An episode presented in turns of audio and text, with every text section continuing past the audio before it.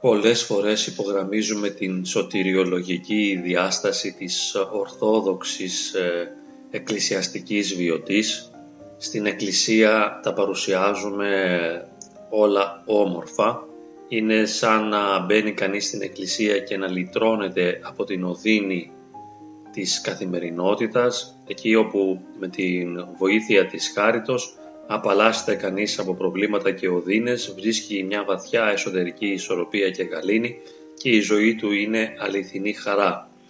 Όμως, σύμφωνα με τους ίδιους τους πατέρες, δεν είναι τα πράγματα έτσι, αλλά η χάρη του Θεού, η αγάπη του Θεού πολλές φορές έρεται από τον άνθρωπο και μιλάμε για άρση της χάριτος όπως το έκανε ο Αρχιμανδρίτης Σοφρόνιος Σαχάροφ ή για υποστολή της χάριτος ή για εγκατάλειψη, θεοεγκατάλειψη κλπ. Να δούμε τον Άγιο Μάξιμο τον Ομολογητή από το δεύτερο τόμο της Φιλοκαλίας στη σελίδα 51 όπου μας λέει ότι υπάρχουν τέσσερις τρόποι εγκατάλειψης του ανθρώπου από τον Θεό ή τουλάχιστον για τέσσερις διαφορετικούς λόγους μπορεί να βιώσει ο άνθρωπος την απομάκρυνση της χάριτος και να αισθανθεί μια ψυχρότητα στην καρδιά του, την απουσία του Θεού, μια θεοεγκατάλειψη. Η πρώτη είναι η οικονομία του Θεού, όπως μας λέει ο Άγιος Μάξιμος ο ομολογητής, διότι με την βίωση της εγκαταλείψεως οι εγκαταλειμμένοι μπορούν να σωθούν. Ο δεύτερος τρόπος είναι για να δοκιμαστούν, όπως συνέβη με τον Ιώβ και τον Ιωσήφ όπου ο πρώτος έδειξε ανδρεία, ο δε Ιωσήφ έδειξε σοφροσύνη.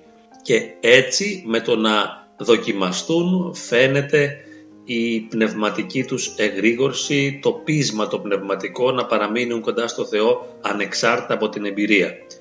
Ο τρίτος λόγος είναι η πατρική πέδευσης. Έτσι έγινε με τον Απόστολο Παύλο ώστε να γίνει ταπεινόφρον για να διαφυλαχθεί η υπερβολή της χάριτος. Διότι αν ο Απόστολος Παύλος βίωνε συνεχώς τη χάρη του Θεού ή βρισκόταν συνεχώς στο επίπεδο του τρίτου ουρανού, σίγουρα θα διακινδύνευε να πέσει σε κάποια έπαρση. Γι' αυτό η άρση της χάριτος μπορεί να συμβάλλει στην βίωση της ταπείνωσης του ανθρώπου. Και τέλος, ο τέταρτος λόγος της θεοεγκατάλειψης, σύμφωνα με τον Άγιο Μάξιμο, είναι η αποστροφή, όπως έγινε με τους Ιουδαίους σε κάποια φάση, ώστε κολαζόμενοι, δηλαδή με το να βασανιστούν και να νιώσουν την οδύνη της θεοεγκατάλειψης, να κατακαυθούν προς μετάνοια, προς μετάνοιαν κατακαμφθώσει, δηλαδή να έρθουν σε μετάνοια. Και οι τέσσερις αυτοί τρόποι υπηρετούν τη σωτηρία του ανθρώπου και προέρχονται από την παρέμβαση της Θείας Αγαθότητας και της Φιλανθρωπίας.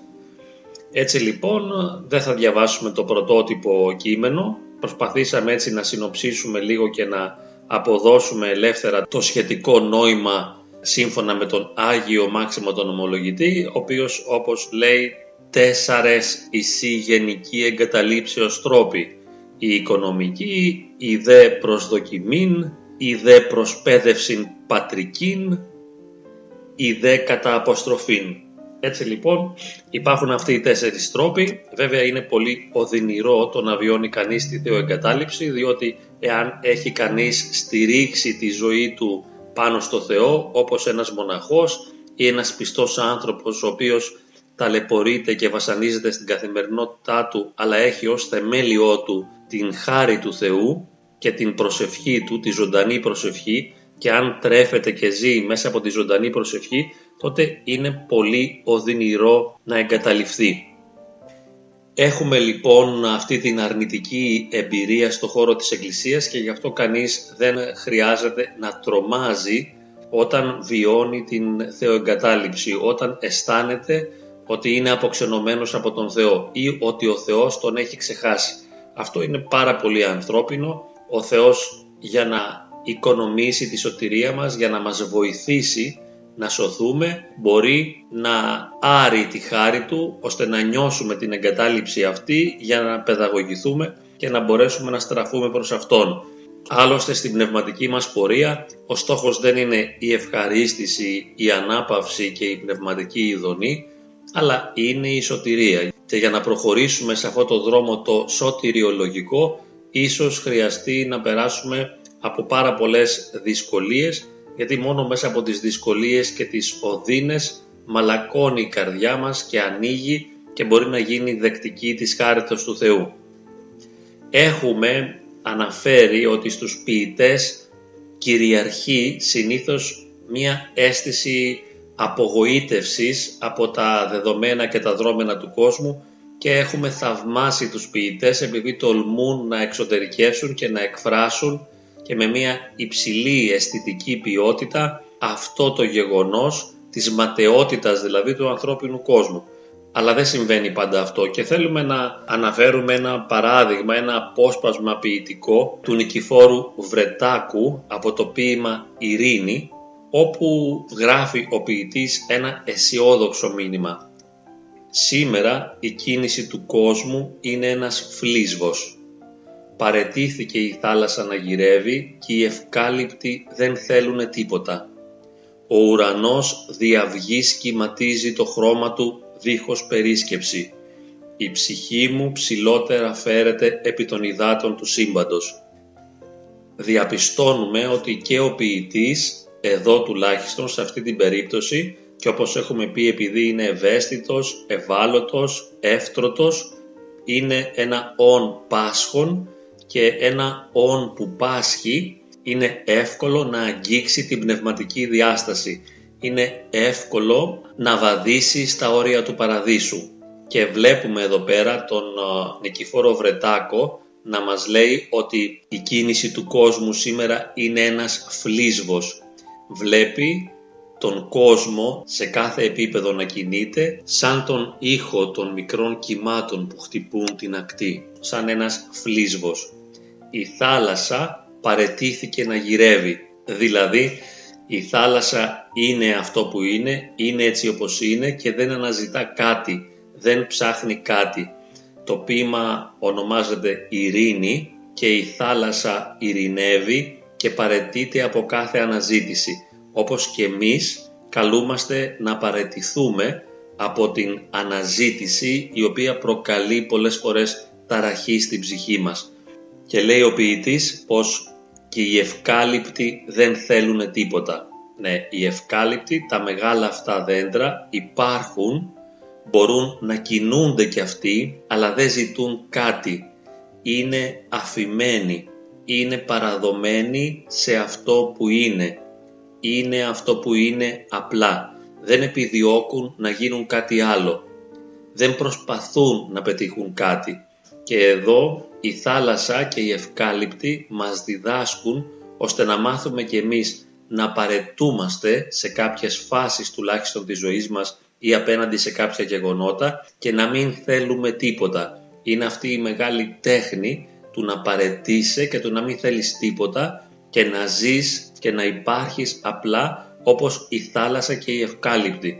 Γιατί το κυνηγητό το οποίο επιδιώκει κάτι συνοδεύεται από μεγάλη ταραχή και εμείς οι οποίοι πολύ συχνά κυνηγάμε επιτυχίες, κυνηγάμε τη βελτίωση του βιωτικού επίπεδου, τη βελτίωση των διαπροσωπικών σχέσεων, τη βελτίωση του οικονομικού μας επίπεδου, ταλαιπωρούμαστε και επειδή δεν μπορούμε να παρετηθούμε, δεν μπορούμε να εγκαταλειφθούμε ώστε να νιώσουμε ότι είμαστε απλά αυτό που είμαστε και να μείνουμε σε αυτό που είμαστε χωρίς να θέλουμε τίποτα, εξαιτίας λοιπόν αυτής της άρνησής μας να παρετηθούμε και να ζήσουμε απλά και να βυθιστούμε στην απλότητα της ύπαρξης, ταλαιπωρούμαστε και βασανιζόμαστε και ξεχνάμε να συνειδητοποιήσουμε και να συναισθανθούμε το πιο απλό, ότι απλά υπάρχουμε, απλά είμαστε και αυτό που είμαστε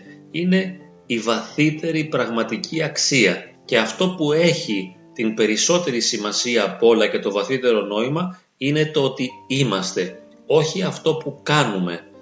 Εμείς θέλουμε να κάνουμε τόσα πράγματα και προσπαθούμε να κάνουμε τόσα πράγματα που ξεχνάμε να είμαστε. Και αν συμβεί να μένουμε κάποια φορά χωρίς να κάνουμε κάτι τότε αυτό το βιώνουμε ως κενό ως απουσία, ως ματαιότητα, έρχονται και μας κατακλείζουν αρνητικές σκέψεις, αρνητικές σκέψεις που αφορούν το παρελθόν και το μέλλον ή αρνητικά αισθήματα και αρνητικά βιώματα και υποφέρουμε επειδή δεν ξέρουμε τι να κάνουμε, διότι δεν γνωρίζουμε την τέχνη του να παρετήσει και του να μην θέλεις τίποτα. Ο Νικηφόρος Βρετάκος συνεχίζει «Ο ουρανός διαυγής κυματίζει το χρώμα του δίχως περίσκεψη». Να λοιπόν που και ο ουρανός είναι διαυγής αλλά δίνει και αυτός μια συμμαρτυρία παρέτησης, δίνει μια συμμαρτυρία αυτοεγκατάλειψης, συμμετέχει και ο ουρανός στο να μην θέλει, παρετείται και αυτός και τι κάνει, κυματίζει το χρώμα του διαυγής δίχως περίσκεψη. Σαν να γίνεται ακόμη σαφέστερος εδώ ο ποιητής, γιατί μας λέει η θάλασσα τι κάνει, παρετείται. Οι ευκάλυπτοι δεν θέλουν τίποτα και ο ουρανός κυματίζει το χρώμα του δίχως περίσκεψη. Είναι και ο ουρανός αυτό που είναι. Μένει στην πραγματικότητά του, μένει στην αλήθεια του, είναι η αλήθεια του και δεν χρειάζεται να έχει περίσκεψη για να κατορθώσει κάτι. Δεν χρειάζεται να προσπαθήσει για να πετύχει μια αλλαγή. Αλλά ο ουρανός αφήνεται, ο ουρανός παρετείται, ο ουρανός δεν θέλει και έτσι δίχως περίσκεψη κυματίζει το χρώμα του. Εμείς, όπως είπαμε και προηγουμένως, αποφεύγουμε και τα τρία. Δεν ξέρουμε και δεν θέλουμε να παρετηθούμε, δεν ξέρουμε και δεν θέλουμε να μην θέλουμε τίποτα και δεν ξέρουμε να ζούμε δίχως περίσκεψη. Αλλά είμαστε φορτωμένοι από σκέψεις, οι σκέψεις αυτές μας φέρνουν πολλά αρνητικά αισθήματα και ζούμε συνεχώς μέσα στην αρνητικότητα, σε ένα τρέξιμο το οποίο νομίζουμε πως έχει στόχους και νόημα, στην πραγματικότητα όμως αυτό το τρέξιμο γίνεται ανόητο επειδή οι στόχοι μεταβάλλονται συνεχώς και μετατίθενται συνεχώς. Και καθώς πετυχαίνουμε ένα στόχο αμέσως προβάλλει ο επόμενος οπότε μπαίνουμε και πάλι σε ένα κυνηγητό του επόμενου στόχου ή αν αποτύχουμε τότε είμαστε δυσαρεστημένοι και νιώθουμε υποτιμημένοι και υποβαθμίζουμε κατά κάποιο τρόπο τον εαυτό μας και νιώθουμε μια ματέωση επειδή δεν πετύχαμε το στόχο. Όμως οι στόχοι είναι ανόητοι γιατί δεν έχουν ένα βαθύ υπαρξιακό νόημα και εμείς δεν εστιάζουμε στο βαθύ υπαρξιακό νόημα, το έχουμε λησμονήσει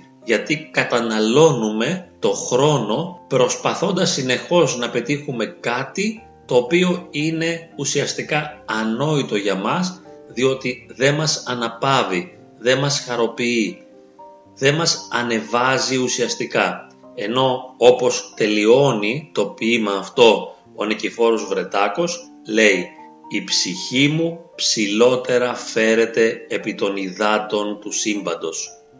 Βλέπουμε ότι επειδή παρετείται, επειδή δεν θέλει τίποτα, και επειδή ζει χωρίς περίσκεψη, η ψυχή του ψηλότερα φέρεται επί των υδάτων του σύμπαντος.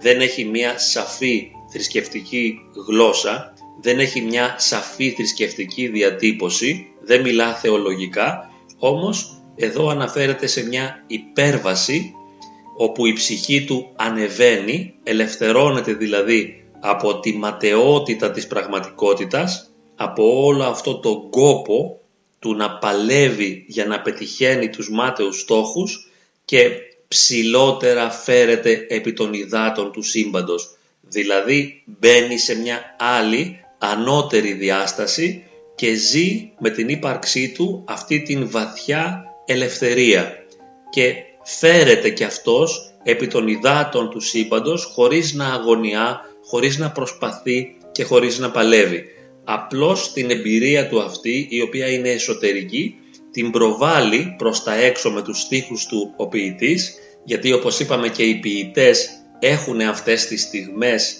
της ελευθερίας και της χαράς αγγίζουν και αυτοί το χώρο του ιερού μετέχουν και αυτοί στον παράδεισο επειδή είναι πολύ λεπτές και ευαίσθητες ψυχές και έχουν ανοίγματα υπαρξιακά ώστε να μπορούν να προσλαμβάνουν μηνύματα από την πνευματική διάσταση και έχοντας μια βαθιά ουσιαστική πνευματική εμπειρία ο Νικηφόρος Βρετάκος γράφει «Σήμερα η κίνηση του κόσμου είναι ένας φλίσβος σαν τον ήχο των μικρών κυμάτων που χτυπούν την ακτή είναι τα πάντα για μένα. Παρετήθηκε η θάλασσα να γυρεύει και οι ευκάλυπτοι δεν θέλουνε τίποτα. Ο ουρανός διαυγής κυματίζει το χρώμα του δίχως περίσκεψη. Η ψυχή μου υψηλότερα φέρεται επί των υδάτων του σύμπαντος. Να λοιπόν ένας στόχος ανώτερος που μας προσφέρεται από τον ποιητή να φέρεται η ψυχή μας επί των υδάτων του σύμπαντος, να έχει απελευθερωθεί η ψυχή μας από αυτή την αγωνία του να υπάρχεις μέσα σε ένα κόσμο όπου το ένα δρόμενο αντικαθιστά το άλλο και το ένα γεγονός ακολουθείται από ένα άλλο γεγονός και η μία αγωνία από μία άλλη αγωνία και τελικά ζούμε σε ένα φαύλο κύκλο που παραμένουμε πάντα ανολοκλήρωτοι και είμαστε πάντοτε πάσχοντες και πάντα ταλαιπωρούμενοι χωρίς να ησυχάζουμε βαθιά, χωρίς να αναπαυόμαστε, χωρίς να συναντούμε τον αληθινό και βαθύ εαυτό μας, ο οποίος είναι η εικόνα του Θεού και η εικόνα του Θεού είναι απαθής, είναι αναπαυμένη, είναι ήσυχη, είναι χαριτωμένη. Σήμερα η κίνηση του κόσμου είναι ένας φλίσβος. Μπορούμε και εμείς να χαιρετήσουμε τον κόσμο σαν να είναι ένας φλίσβος, σαν τον ήχο των μικρών κυμάτων που χτυπούν την ακτή και συνειδητοποιούμε ότι υπάρχουμε κι εμείς όπως η θάλασσα γιατί είμαστε απλά, δεν ψάχνουμε κάτι, παρετούμαστε από το να γυρεύουμε και όπως οι ευκάλυπτοι και εμείς δεν θέλουμε τίποτα. Και εμείς όπως ο ουρανός κυματίζει το χρώμα του, εμείς αφινόμαστε δίχως περίσκεψη να είμαστε αυτό που είμαστε. Αυτό που ονομάζουμε η φιλική αποδοχή, η αγάπη του εαυτού, ο σεβασμός αυτού που είμαστε, ο σεβασμός, η αποδοχή και η αγάπη αυτού που υπάρχει μέσα μας και έξω μας, αυτό που συμβαίνει μέσα μας και έξω μας. Έτσι λοιπόν, αν ησυχάσουμε βαθιά, αν ηρεμήσουμε βαθιά, αν αποδεχτούμε αυτό που είμαστε, αν γίνουμε αυτό που είμαστε, αν μείνουμε σε αυτό που είμαστε, τότε η ψυχή μας και η καρδιά μας θα φέρεται ψηλότερα επί των υδάτων του σύμπαντος. Θα διαβάσουμε ένα υπέροχο κείμενο ενός Αγίου της Καθολικής Εκκλησίας του Αγίου Ιωάννη του Σταυρού που λέγεται Πνευματική Οδή. Αυτό το κείμενο συνάδει με το ποίημα του Νικηφόρου Βρετάκου διότι και αυτό μας προτρέπει να ζήσουμε σε έναν βαθύ ησυχασμό όπου πάβουμε να επιθυμούμε τα εγκόσμια, πάβουμε να προβληματιζόμαστε, να αγωνιούμε και να προσπαθούμε να πετύχουμε πράγματα μέσα στον κόσμο πνευματική οδή. Για να κατορθώσεις να αποκτήσεις το παν, μην επιθυμήσεις τίποτα. Για να κατορθώσεις να αποκτήσεις το παν, μην κατέχεις τίποτα, οτιδήποτε κι αν είναι αυτό. Για να κατορθώσεις να μάθεις το παν, μην προσπαθήσεις να μάθεις τίποτα. Για να κατορθώσεις να γίνεις το παν, μην επιθυμήσεις να γίνεις τίποτα. Για να κατορθώσεις να φτάσεις όπου σου αρέσει, πρέπει να περάσεις από όπου δεν σου αρέσει. Για να κατορθώσεις να φτάσεις αυτό που δεν γνωρίζεις, πρέπει να περάσεις από όπου δεν γνωρίζεις. Για να κατορθώσεις να φτάσεις σε αυτό που δεν κατέχεις, πρέπει να περάσεις από αυτό που δεν κατέχεις. Για να φτάσεις σε ό,τι δεν είσαι, πρέπει να περάσεις από ό,τι δεν είσαι. Για να φτάσεις στην τέλεια ηρεμία και γαλήνη πρέπει να μην επιθυμείς τίποτα. Για να φτάσεις στην ταπείνωση πάβεις να κυνηγάς το παν γιατί κατέχεις το παν το Θεό. Για να κατέχεις το Θεό πρέπει ο θησαυρός της ψυχής σου να είναι αγνός χωρίς καμιά επιθυμία. Για να κατέχεις το σταυρό του Κυρίου είσαι στερημένα από όλα όσα επιθυμεί ο κόσμος. Για να υψωθείς στο Θεό πρέπει να απογυμνοθείς από όλες τις επιθυμίες σου και τότε θα πίνεις το νερό της σοφίας, της αγάπης και της γλυκύτητάς Του. Για να υψωθείς στο Θεό πρέπει να απογυμνοθείς από όλες τις επιθυμίες σου. Τότε θα πίνεις το νερό της σοφίας, της αγάπης και της γλυκύτητάς Του. Για να φτάσεις στην αληθινή προσευχή, εισχωρείς στον ουρανό του Θεού και ξεπερνάς το χρόνο και η ψυχή ενώνεται με το Θεό με ουράνια γνώση. Για να είναι η ψυχή σου καθαρή πρέπει να είναι αγνή για να δεχτεί το θεϊκό φως ώστε ο νους να γίνει φωτεινός. Για να είναι η ψυχή σου γεμάτη θεϊκή γαλήνη δεν πρέπει να περιβάλλεται από σκέψεις που διασπούν την ηρεμία της. Για να είναι η ψυχή σου ταπεινή πρέπει να ζει τη θεϊκή απλότητα χωρίς να έχεις πνευματική λεμαργία, διότι ο διάβολος φέρει το συνέστημα της αυταρέσκειας. Για να βαδίσεις το δρόμο της πίστης πρέπει να αρνηθείς κάθε δική σου κρίση, επιθυμία, φαντασία για να προσκοληθείς απόλυτα στην αγάπη του Θεού.